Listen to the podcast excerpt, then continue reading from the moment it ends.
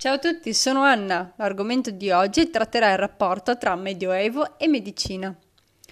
La letteratura medica che circola nell'Occidente cristiano fra il IX e l'undicesimo secolo è molto ridotta.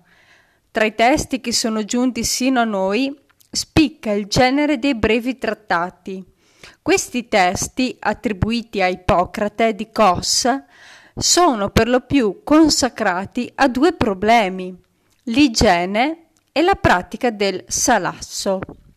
La cura come pratica la si attua nei monasteri e le norme per la sua conservazione si riscontra negli scritti monastici, come per esempio nella regola di San Benedetto e nelle generiche consuetudini.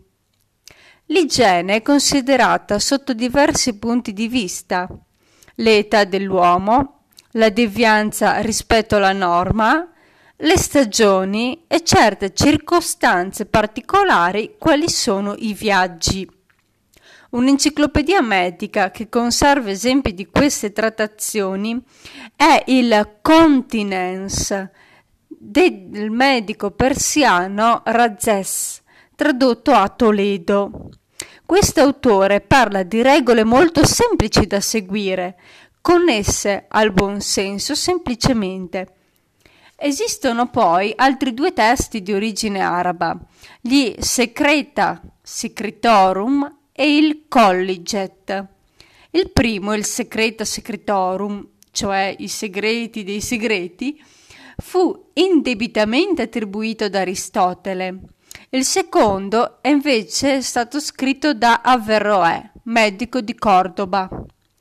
A cavallo tra il XIII e il XIV secolo, in luoghi geografici ben delimitati, si assiste ad un risveglio dell'interesse per l'igiene araba, sotto forma di manuali indirizzati a persone dall'identità ben precisa.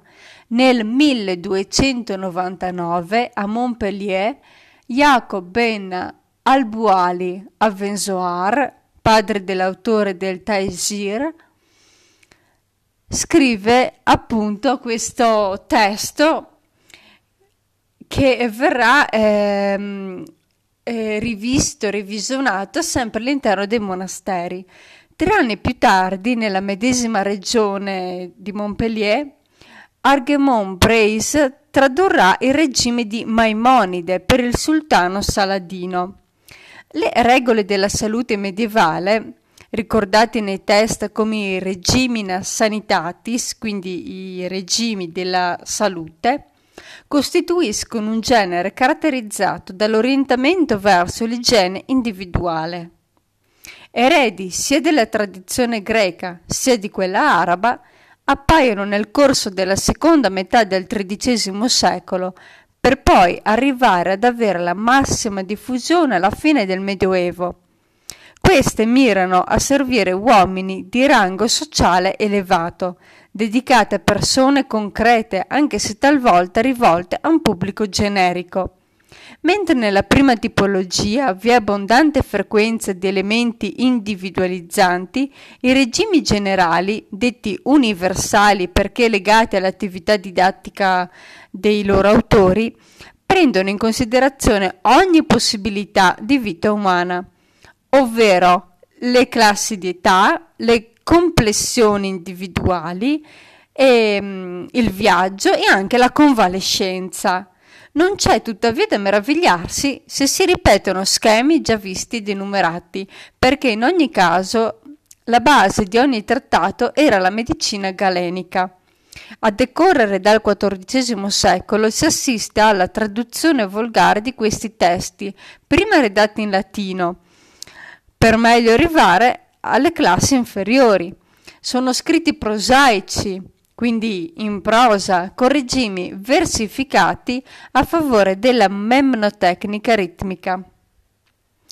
Per esempio, si può citare il regime Sanitatis Salernitanum, studiato da Carla Sadhoff, L'ultimo periodo medievale di analisi va dal XIV secolo ed è caratterizzato da una sovrabbondanza di scritti, dovuti in parte all'aumento della domanda causato a sua volta dallo sviluppo delle classi urbane, che ne diventano il destinatario principale.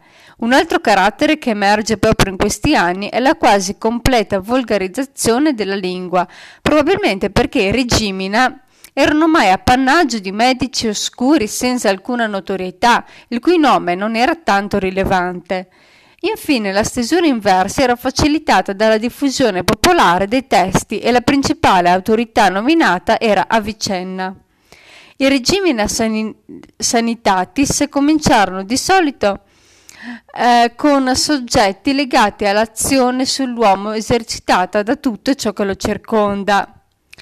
Questo insieme di fattori, più volte, più volte detto prima, quindi convalescenza, viaggi, eccetera, è definito aer, ma al di là delle qualità dell'aria, vista sotto la prospettiva dell'ambiente circostanziale, si parla anche dei venti preponderanti, della geografia fisica, dell'influenza delle stagioni climatiche, della posizione abitativa.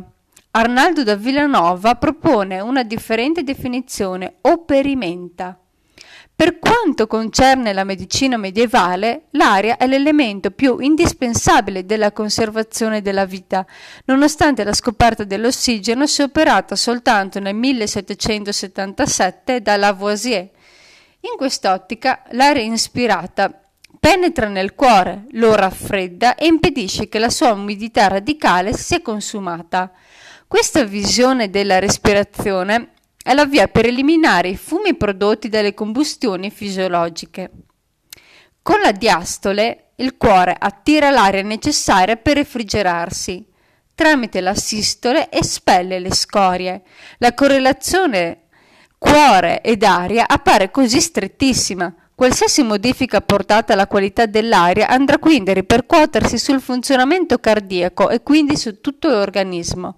I medici del tempo ritenevano che i fattori in grado di modificare l'ambiente fossero i corpi celesti, i minerali, le piante e gli animali. Si preferisce poi la vita in città rispetto a quella campestre perché è più controllata dalle norme dei medici. Anche l'abbigliamento stesso inizia ad entrare nella sfera dell'igiene perché diviene uno strumento per proteggersi dall'ambiente, quindi dalla buona o cattiva aria. Nei testi medievali prende ampio respiro anche la concezione di sonno. Leggendo lo Speculum Medicine di Arnaldo da Villanova, esso è un assopimento delle forze e della motricità volontaria.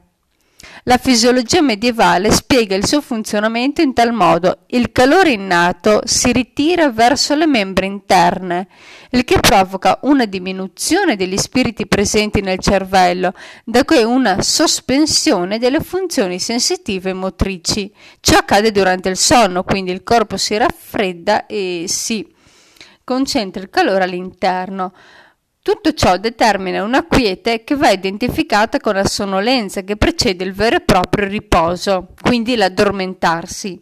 Durante tale fase il calore aumenta negli organi digestivi, facendo affluire il calore al cervello che, freddo e umido precedente, eh, dal precedente raffreddamento per iniziare a dormire, condensa i suddetti vapori, creando quindi i sogni si sprofonda poi nel vero e proprio sonno con sogni.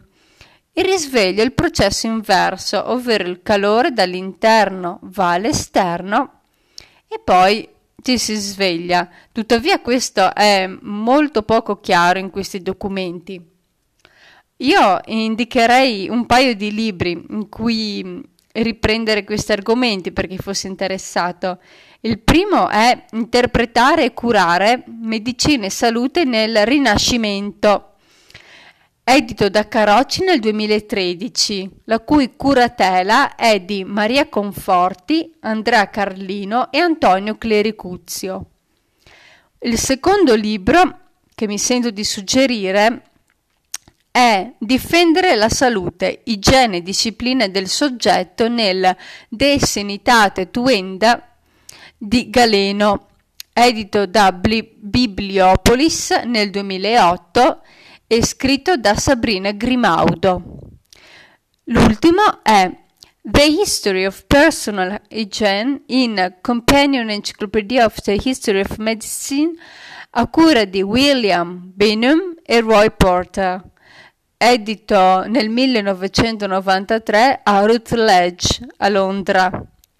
E questo articolo, The History of the Personal Hygiene, è di Andrew Burr e si trova nel volume secondo dell'enciclopedia inglese, tra le pagine 1283 e 1308. Ciao a tutti!